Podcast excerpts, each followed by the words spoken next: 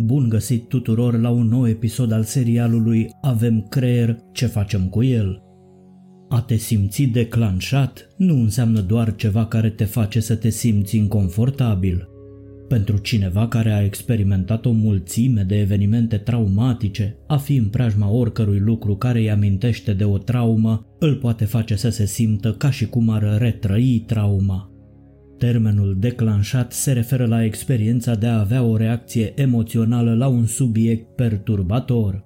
Declanșatorii variază foarte mult de la persoană la persoană și pot fi interni sau externi. Un declanșator intern poate fi o amintire, o senzație fizică sau o emoție. De exemplu, dacă faci mișcare și inima începe să-ți bată cu putere, senzația aceasta îți poate aminti de o perioadă în care fugeai de o persoană care te abuza. Alți declanșatori interni comuni ar putea fi furia, anxietatea, singurătatea, abandonul, tensiunea musculară, amintirile legate de un eveniment traumatizant, durerea și tristețea. Declanșatorii externi provin din mediul persoanei, un loc sau o situație specifică, ceea ce poate fi o situație normală de zi cu zi sau un inconvenient minor pentru unii, pentru alții poate fi un declanșator emoțional. O persoană care trăiește cu traume poate fi declanșată de un film, să spunem, o emisiune de televiziune sau un articol care îi amintește de experiența traumatică trăită, de o ceartă cu un soț, prieten sau partener, de un moment specific al unei anumite zile, de modificări ale relațiilor sau încheierea unei relații, de date semnificative cum ar fi sărbători sau aniversări, de o anumită locație care îi amintește de acea experiență, de mirosuri asociate cu experiența, cum ar fi fumul și așa mai departe. Profesioniștii din domeniul sănătății mentale încă dezbat pe marginea modului în care se formează declanșatorii. Unii consideră că subconștientul stochează amintirile dintr-un eveniment traumatic diferit de amintirile unui eveniment netraumatic. Când suntem declanșați, subconștientul interpretează evenimentele traumatice din trecut ca fiind reale. În lumea subconștientului nu există decât timpul prezent. Acest lucru face ca organismul să experimenteze simptome așa cum a făcut ca răspuns la trauma inițială. A se vedea, de exemplu, răspunsul de luptă sau fugi generat de experimentarea emoției fricii. Un declanșator poate provoca o reacție emoțională înainte să ne dăm seama de ce am devenit brusc supărați. Adesea, declanșatorii au o conexiune senzorială puternică, o imagine, un sunet, un gust sau un miros, sau sunt legați într-un fel de un obicei profund înrădăcinat în subconștient.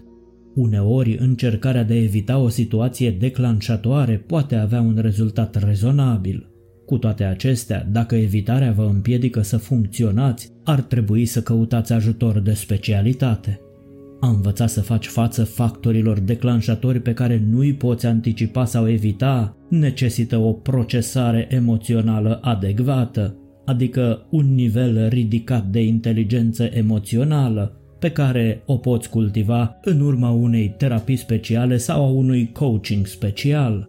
Dacă vorbim doar de anumite programe integrate în subconștient și transformate în obiceiuri și convingeri limitative, pentru că așa am fost condiționați în perioada copilăriei, putem să ne perfecționăm modul în care ne manageriem emoțiile cu ajutorul unor exerciții de inteligență emoțională. Respirația profundă, meditația mindfulness și exercițiile de inteligență emoțională sunt cele mai eficiente și mai sănătoase strategii de coping pentru a reduce impactul declanșatorilor.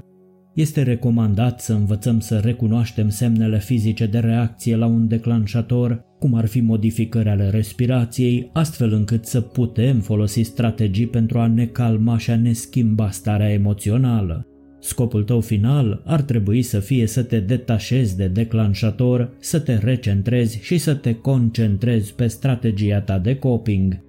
Dacă vă simțiți în mod regulat declanșați și incapabili să faceți față situațiilor sau sentimentelor care apar în mintea sau corpul vostru, Sursa de motivație zilnică vă poate pune la dispoziție o mulțime de exerciții de inteligență emoțională care vă vor ajuta să manipulați în favoarea voastră cele cinci butoane ale emoțiilor. Butonul statutului, butonul certitudinii, butonul autonomiei, butonul relațiilor și butonul fair play-ului al corectitudinii. Dacă vrei să afli mai multe lucruri interesante despre relația dintre gânduri și emoții, despre cum funcționează trinitatea umană minte, corp, suflet, cum se formează și cum ne influențează convingerile personale viața, care sunt etapele drumului spre lumină al sufletului și multe alte învățături neprețuite, te aștept alături de mine la webinarul Masterplanul de viață Activarea conștiinței sufletului, ediția a treia, care se va desfășura live pe platforma Zoom în luna noiembrie anului 2022. Puteți solicita informații despre condițiile de înscriere pe adresele noastre de e-mail sursa de motivație arondaol.com și vorbește sufletul arondgmail.com. Avem creier, așa că n-ar strica să ne întrebăm din când în când ce facem cu el. Am apăsat un buton? Îndrăzniți să fiți înțelepți, răspundeți, nu reacționați pe curând și spor în tot ceea ce gândiți, rostiți și acționați.